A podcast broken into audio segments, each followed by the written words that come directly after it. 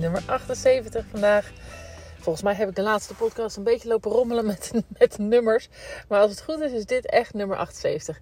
En um, ik zou het heel graag even kort um, met je hebben over um, de last die we wel eens met z'n allen kunnen hebben van niet leuke mensen om je heen. Of iets moeten doen voor niet leuke mensen.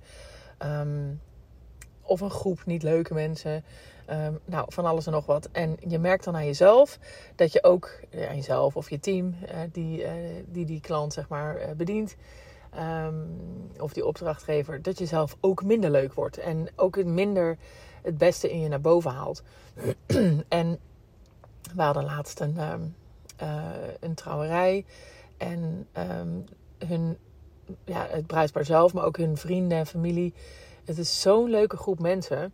En uh, dan zie je dat echt het aller, aller, allerbeste in, uh, in onze mensen ook naar boven wordt gehaald. Als je dan uh, je omringt met leuke mensen. En dat is wat daar wel grappig aan is. Is dat um, bijvoorbeeld over dezelfde mensen die op eenzelfde avond zouden werken. Gerust een andere partij zou kunnen zeggen. Nou, ik vond dit en dit niet zo goed. Of ik vond de sfeer wat minder. Of ze waren niet zo uh, alert, de bediening. Of... En dan, dus toen ging ik erover nadenken. En toen dacht ik, ja, maar dit is natuurlijk ook echt wat een, wat, wat een mens met je kan doen, zeg maar. Dus je wordt leuker van leuke mensen. Maar je wordt ook minder leuk, normaal gesproken, als je niet op let, van minder leuke mensen.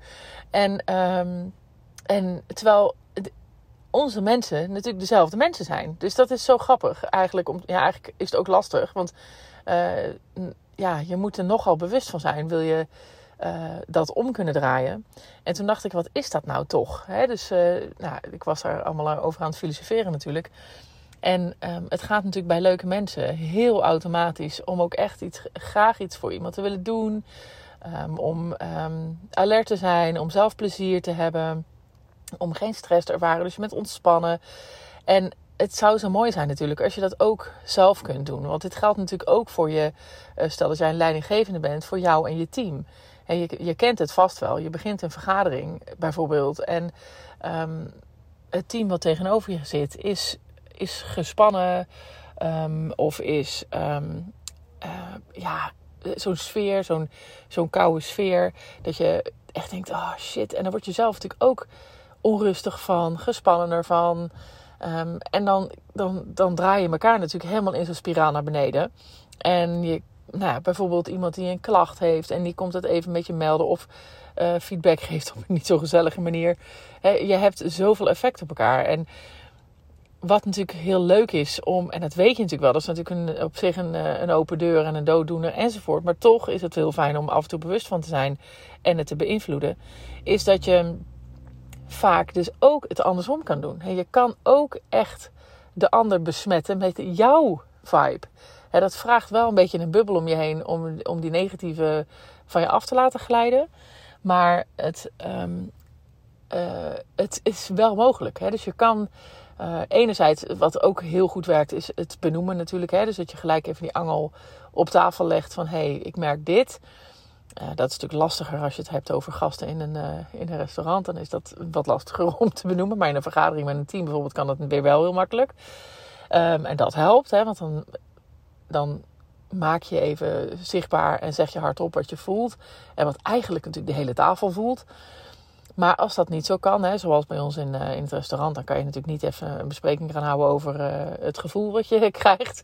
Maar wat dan echt kan werken, is dat je dat je dus die bubbel om je heen zet, waardoor dat uh, negatieve gedoe een beetje van je afblijft.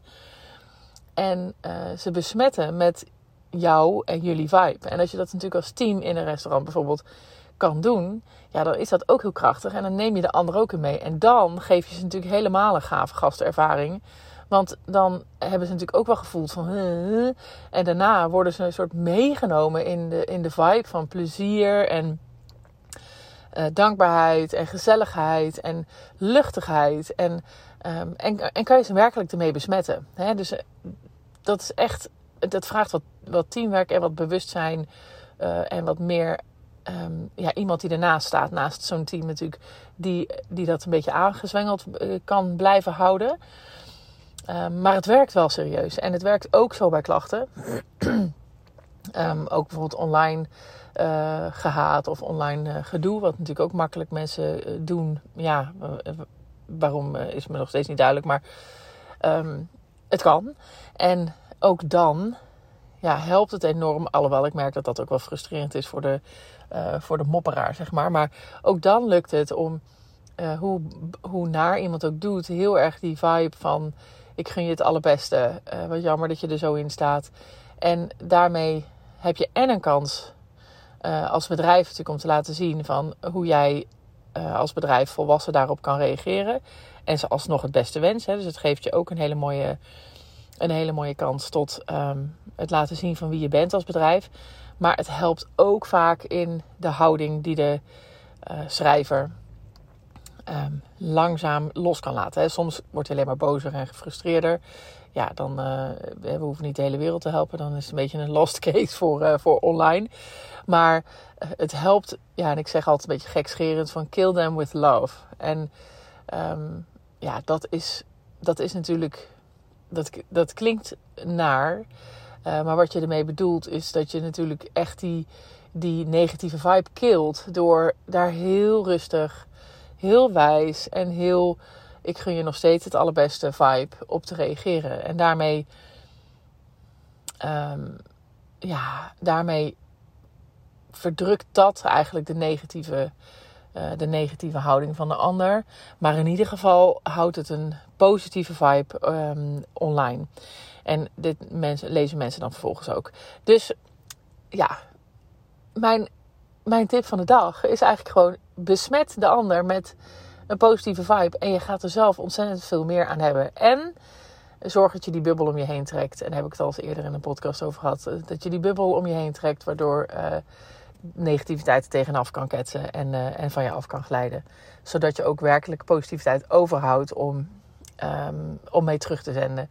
En hoe gaaf is het als je dan de ander meekrijgt in, um, ja, in jouw vibe, zullen we zeggen. Dus ik zou zeggen, succes! Ik hoor het!